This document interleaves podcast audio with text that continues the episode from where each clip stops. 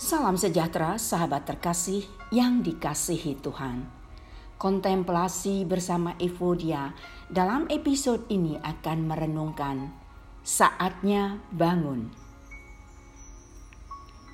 Sahabat terkasih, yang dipercaya memilih tidur. Mereka tidak mampu melihat pentingnya tetap terjaga dalam setiap momen penting, mereka tertidur.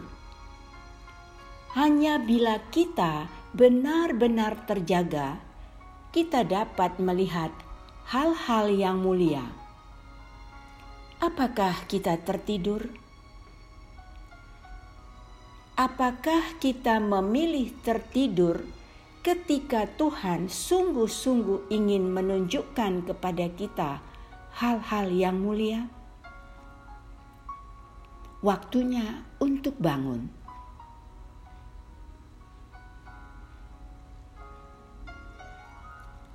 Lukas 9 ayat 32 mengatakan, Sementara itu, Petrus dan teman-temannya telah tertidur.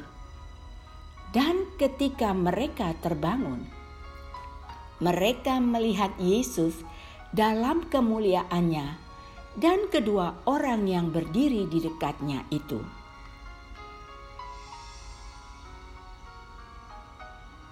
Sahabat yang dikasihi Tuhan, apakah kita menyadari pentingnya tetap terjaga untuk melihat apa yang Tuhan perlihatkan? Terkadang Ketika kita tertidur, hidup kita berakhir dalam mimpi. Kita harus terus membuka mata untuk menerima penglihatan dari Tuhan. Apa pilihan kita? Tuhan memberkati.